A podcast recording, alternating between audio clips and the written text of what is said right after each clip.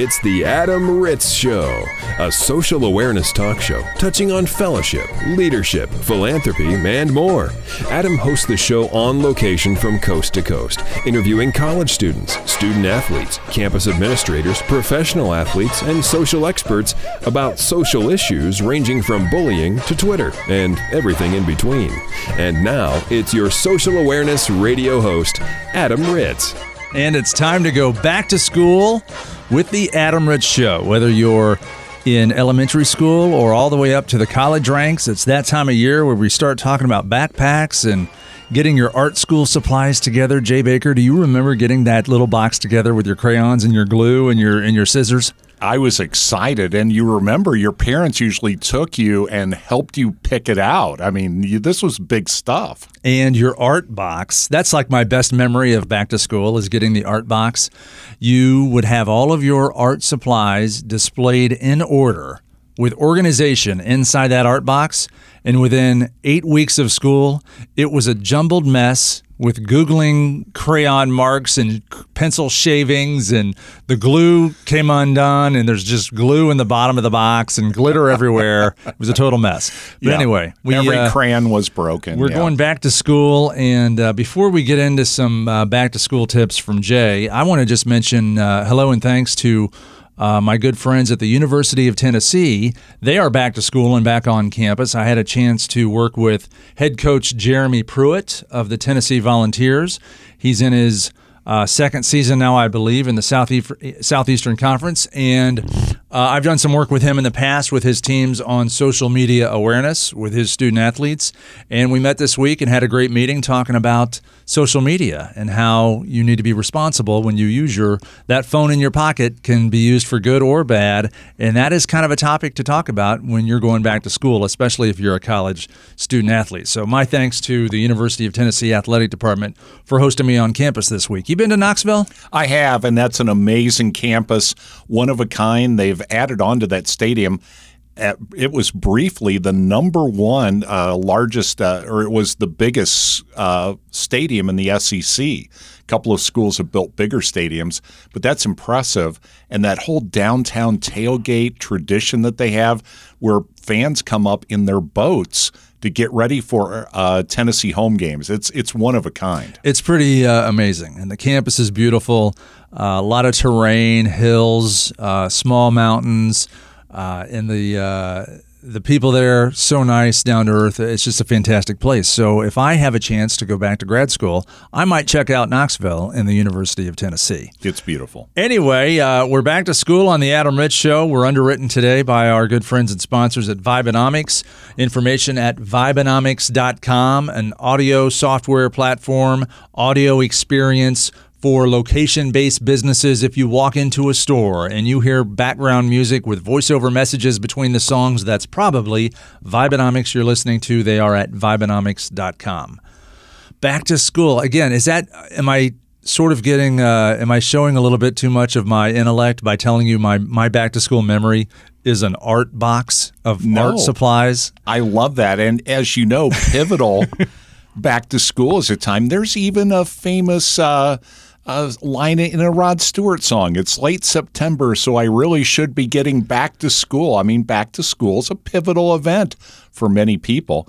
And today's show was actually influenced by the fact there's this outstanding woman that we work with here at the radio station. She's usually the life of the party. She was really depressed this week because she was having difficulty getting her child off to school. So I thought, you know, there has to be some tips on how to get your child acclimatized for school. i know who you're talking about because she was unbearable this week Was she?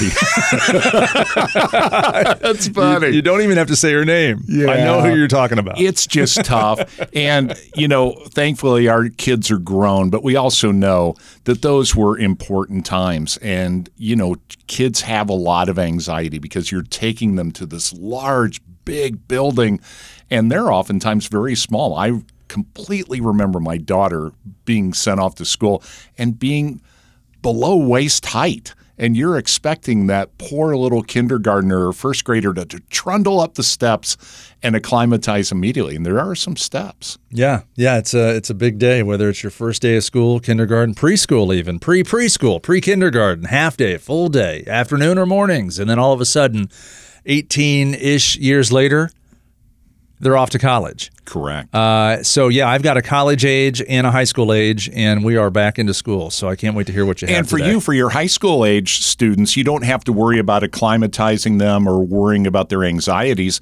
But you do have situations where they may need additional school equipment or things of that nature. Or, hey, Dad, I got you. You know, I've got this practice or that practice. You got to get me to the school at 6 a.m. or 5 a.m. or 4 a.m. You know, these are all considerations for older students that go back. And if you think about it too, it's uh, so many people move in the United States that while your child might have been super comfy and casual about going to second or third grade, let's say they're going to fourth grade now at an entirely new school. So to make that first day easier, they have said time and time again, you don't have to wait until that first day of class. Most schools are open to address any concerns a parent or a child might have, including the specific needs of the child over the summer. The best time to get help might be one or two weeks before school even opens. So swing by the school, take your student with you, and you can kind of see it's not so intimidating. And that is a case where mom or dad walks right into the school with your student. That is a, a, great idea. I know with my kids uh, at their high school, that's when uh, lockers were uh, passed out or, or, accessible to decorate your locker. That's when uh, school pictures were taken. So, yeah, it's not just uh, first day of school is when you get into the school for the first time. Two weeks out, uh, start investigating your school. Here's an odd thing that I bumped into in my high school. It, it was a very big high school, and remembering your locker – combination was very important. And they always used to say, don't share it with anyone. So, you know, you'd be like, how can I write it down but not look at it, but remember it? And yeah, even something like that can be very intimidating. Now, this uh, anxiety can occur at any any age. So literally, maybe out of the blue, probably unlikely, but your high school student could suddenly say, Hey, I'm a little anxious about going back to school. They do say that teachers know that students are potentially nervous and they'll do everything they can to make the child feel a little bit more comfortable. Teachers really, I mean, we, we can't say enough when we talk about uh, the different various professions that it takes some altruism to be in. And how about being a teacher?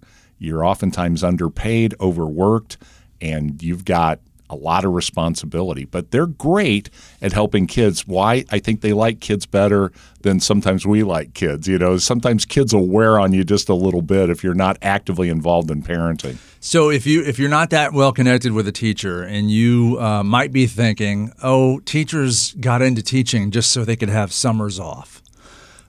I'm not saying that there aren't anybody, uh, there isn't anybody that started their freshman year in college and said, you know what, I'm going to go into education because I want my summers off. Sure. Sure, there's a few people, but I, I, for the most part, uh, teachers, they're a special group of people that want to help kids, want to help people. They want to, they like the, they like uh, coaching, teaching, mentoring people. It's, uh, it's a pretty good uh, special job that, it, and it takes a special person to do that. My sister, started as a teacher. She is now a principal of an elementary school. She's been principal for uh, the better part of 15 years, and it is a it is a tough business. So I don't know if this is on your sheet, but uh, my advice, just knowing what my sister goes through, is parents take a step back before you your immediate reaction is to jump down your teacher's your your child's teacher's throat.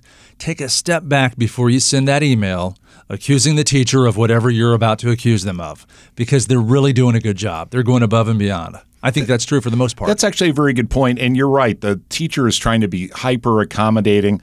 Uh, first couple days can be stressful for both teachers and students, so you're right. Take a little extra time. Here, here was a great tip: find another child in the neighborhood whom your child can either walk to school with or ride on the bus. So you think about it, you got your friends along. Now this makes this infinitely uh, more palatable for the kid. Uh, if you feel it's needed, drive your child or walk with her to school and pick her up on the first day to get there early on the first day to cut down on the unnecessary stress. But you got to be a little bit careful because if your child thinks, hey, you know, mom, dad, I'll just be chauffeured here to school and, uh, you know, uh, I'll be on my device in the Yeah. back seat while I pr- look through the Wall Street Journal. You know, you got to be a little careful that you don't enable your kids too. And you're going to want to know which uh, driveway, the north or the south driveway, that you enter to drop off or pick up. That's actually think- critically important for parents. I mean, it's a funny scene in Mr. Mom when uh, Jack Butler was doing it wrong. Remember the other parents, the other moms were saying, You're doing it wrong.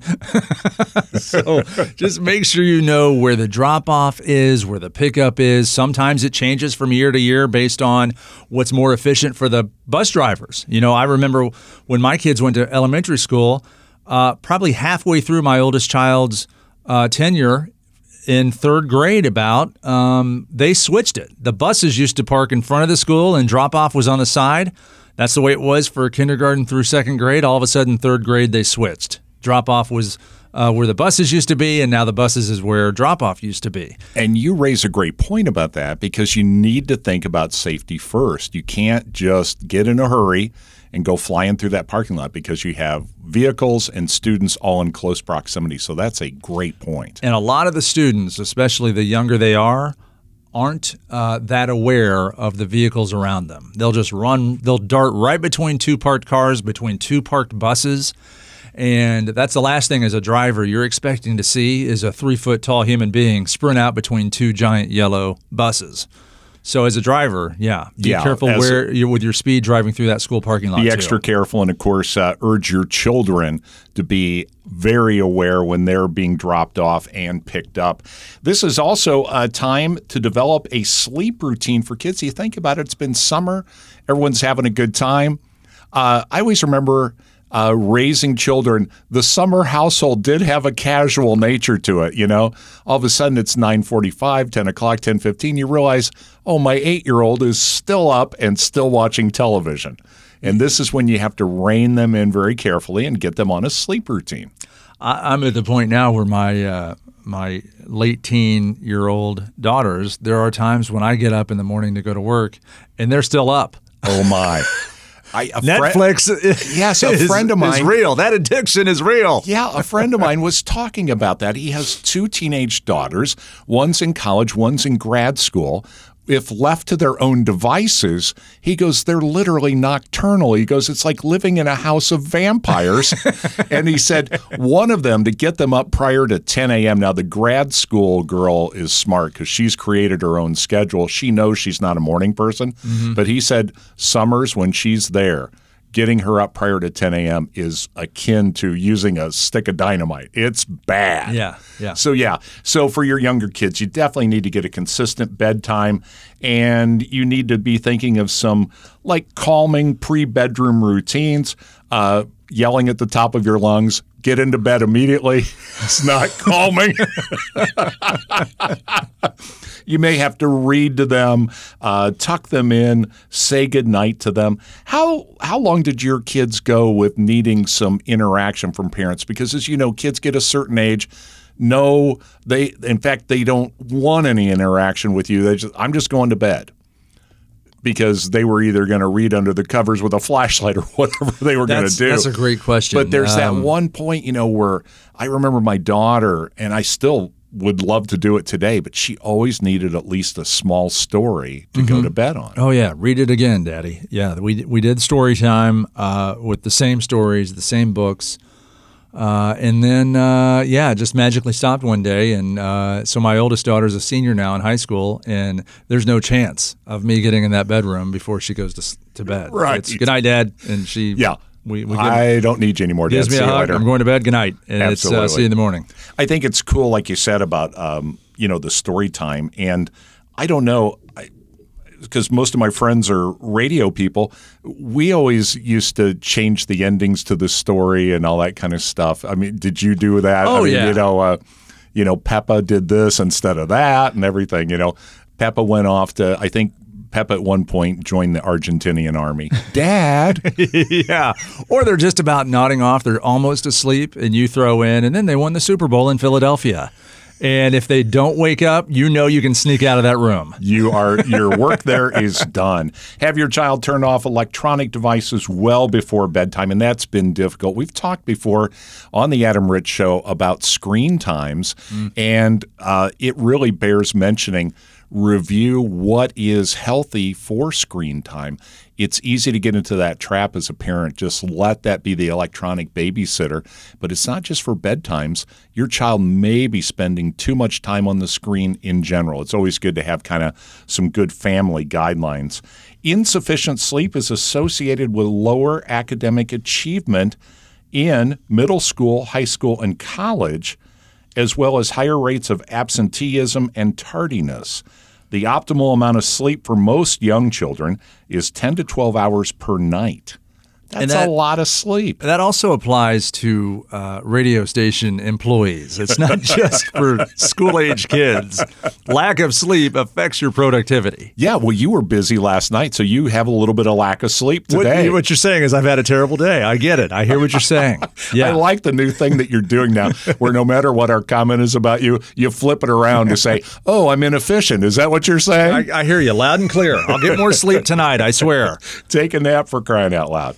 Uh, also, adolescence. Uh, for 13 to 18 year old kids, the range is still 8 to 10 hours per night. And I think this is interesting because so many of our kids I just so vividly remember both my son and daughter being in the 16 to 17 range, and you almost think of them as young adults. Mm-hmm. You still obviously are parenting them, but you don't stop to think that they might need eight to 10 hours of sleep, and that that sleep is a, a, a critically important aspect of their well being. Mm-hmm. Uh, then you should develop good homework and study habits. This is tough for parents because you know that whole thing Hey, you got any homework tonight? Well, no, Dad. I. All right then. You know, and you barely look up from your ball game. But as a parent, get a little more proactive. Find out exactly what they've got in the way of homework, and then help them develop some good study habits. And I would uh, encourage you to look into a tutor. Uh, genera- generationally, when I think of when I was in high school, the courses I took, my parents could actually help me with.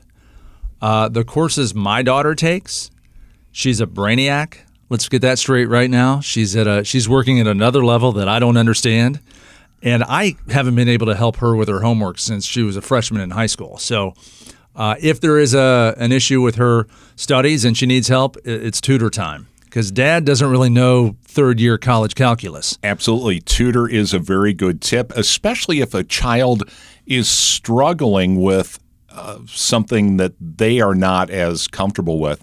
Uh, you know, that's why it's kind of interesting that the SAT scores are broken up into language and mathematics because it tends to be we follow that pattern. Might be great at math and you lag just a little bit in some of your language skills or vice versa. Mm-hmm. So, yeah, if you have a child that's struggling in anything, do think about tutoring. I know that uh, there's a lot of great science and math tutor uh, places because they realize that those are areas that kids just may not feel comfortable with.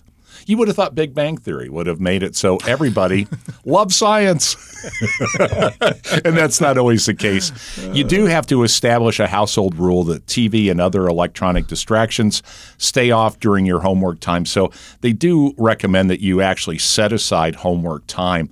Um, this is also a great time, even if your kids – don't have homework, I mean, it may be a legit deal. They don't have homework that night.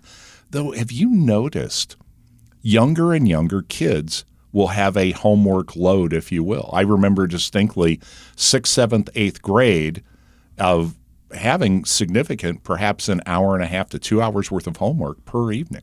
Oh, yeah. And that struck me as a little bit early, but I'm sure an educator would go, oh, no, you really need to do that to help reinforce learning and then also clarify what we've covered in class. Absolutely. And my uh, my oldest daughter, when she was in eighth grade, she's in college now.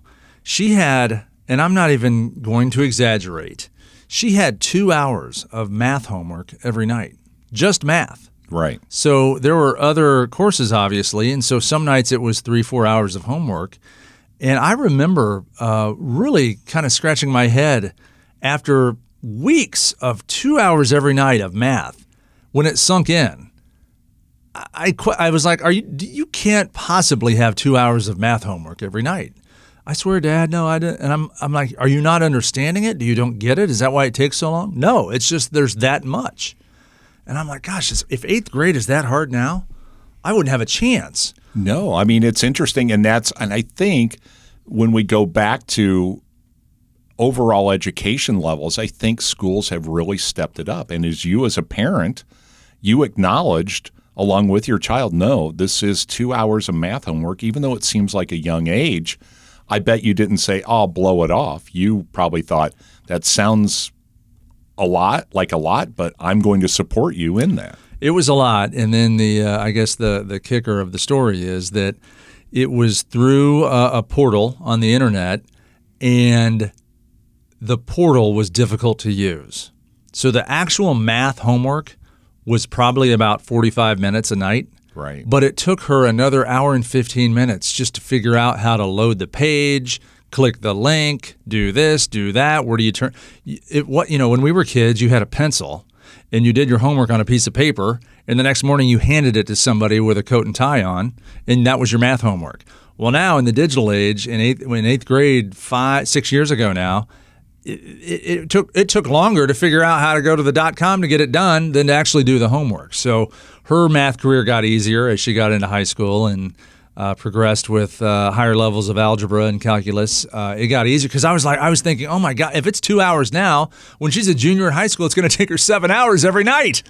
But it was just the portal that we had to right. navigate. So I guess notch that on your list learn how to use the dot com portal of your school to figure out how to turn in your digital homework. And this may be inadvertently training kids to develop uh, a capacity to deal with frustrating computers because everybody works with computers and almost everybody has a frustrating moment.